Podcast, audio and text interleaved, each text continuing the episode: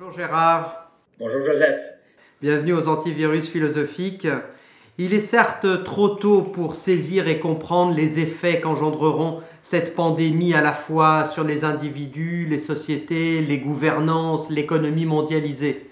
Il est vrai, on avance à l'onde de cet événement entièrement surpris, hein, comme pris par le haut, et par là même débordé, à la fois dépassé en même temps réduit à une identité individuelle confinée et restreinte. Si l'événement virus arrive à nous projeter ainsi dans cette situation d'ambiguïté, c'est surtout qu'il s'attaque aussi à l'expression qui anime à tant d'égards notre identité la plus propre, c'est-à-dire le désir. C'est comme si l'événement virus attaquait la possibilité de vivre et d'incarner le désir. En effet, le désir, c'est le toucher, c'est le toucher l'autre en étant déjà touché par l'autre. Il s'exprime dans la caresse, dans le frôlement, l'effleurement des corps. Précisément ce que l'événement virus impossibilise entre corps en nous forçant à un confinement de plus en plus ferme. Comment penser ce constat et ses effets aujourd'hui?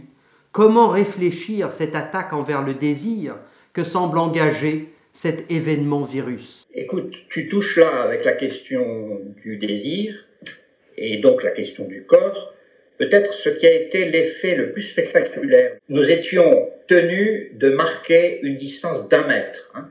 C'est-à-dire que la question de la frontière se posait là entre les corps et non pas entre les nations. Ça, ça a été dans, dans l'événement absolument inanticipable, incroyable que nous sommes en, train de vivre, ça a été la, la première chose visible et effroyable.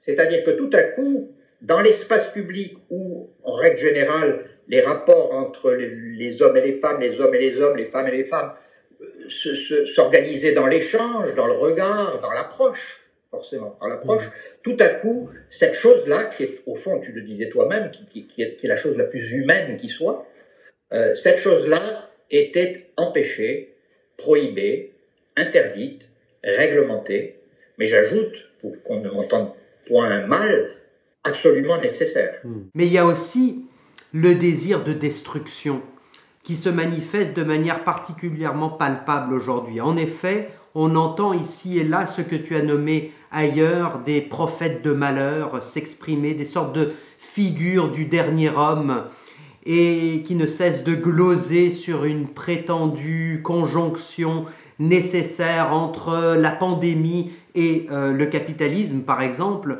pour finalement aboutir à des thèses où le responsable serait trouvé et où nous n'aurions qu'un choix entre deux alternatives, soit détruire le virus, donc détruire le capitalisme, soit se laisser abattre par cette alliance destructrice. Alors je suis d'accord avec toi pour dire que ce sont là des, des, thèses qui sont à la limite du complotisme, mais je souhaiterais te demander néanmoins comment rejouer, comment remettre en jeu aujourd'hui le politique et à quelle échelle nationale, européenne, mondiale, voire, et si cela a un sens pour toi, euh, remettre en jeu, rejouer l'éthico-politique euh, Effectivement, je dois dire que je suis euh, singulièrement irrité par ce que, j'ai appelé la, cette pullulation des prophètes de malheur, évidemment, qui qui font.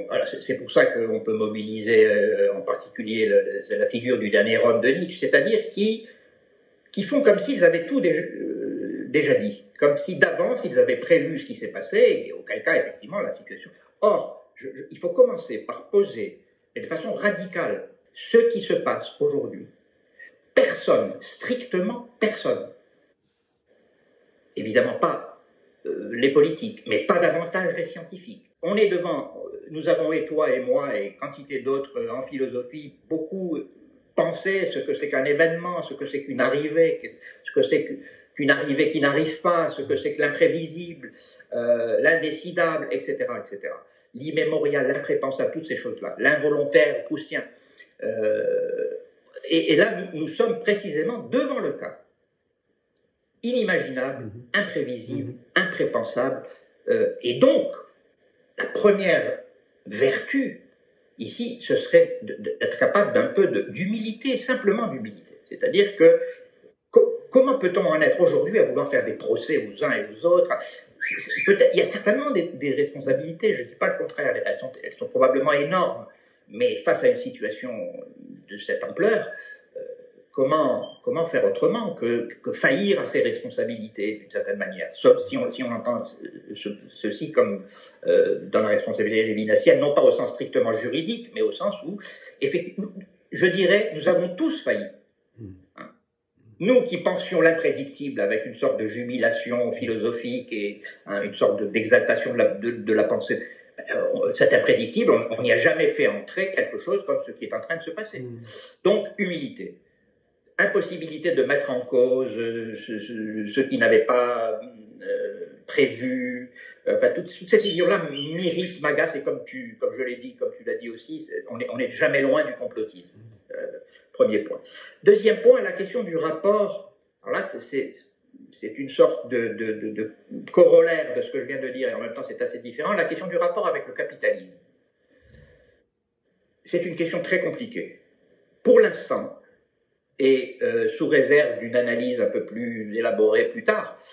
Pour l'instant, je, je, me refuse à acquiescer à des énoncés du type le virus, c'est le capitalisme. Hmm. Parce que ça, ça veut dire, je, la logique de, cette, de, de, cet énoncé est une logique hegelienne, c'est la logique de l'essence, de l'essence de l'essence, de l'essence sans essence, c'est très très évident. C'est-à-dire que le virus, je vais droit à la conclusion, hein, je reprends pas la démonstration, le virus premièrement, n'est pas si important que ça, hmm.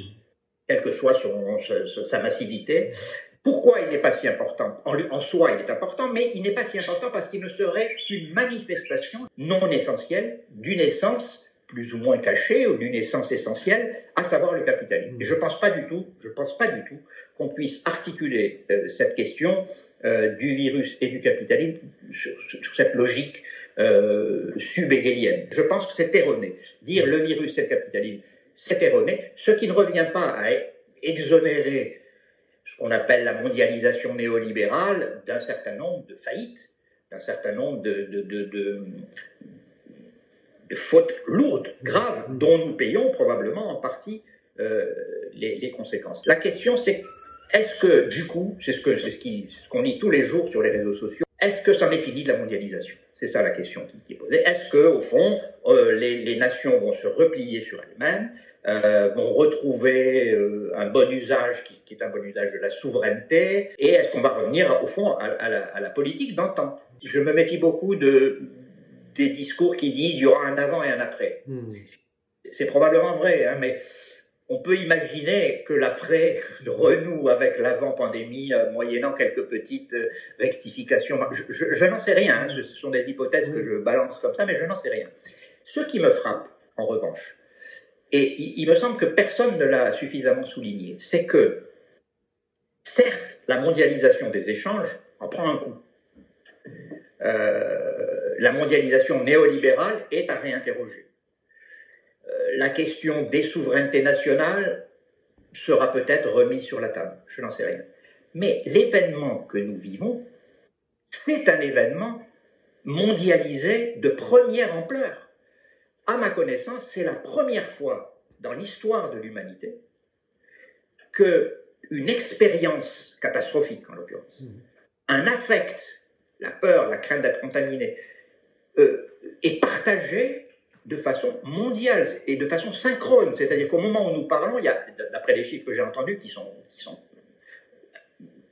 qui, frappent tellement, enfin, ils sont inimaginables proprement, la moitié de l'humanité, 3 milliards d'individus, aujourd'hui, sont confinés.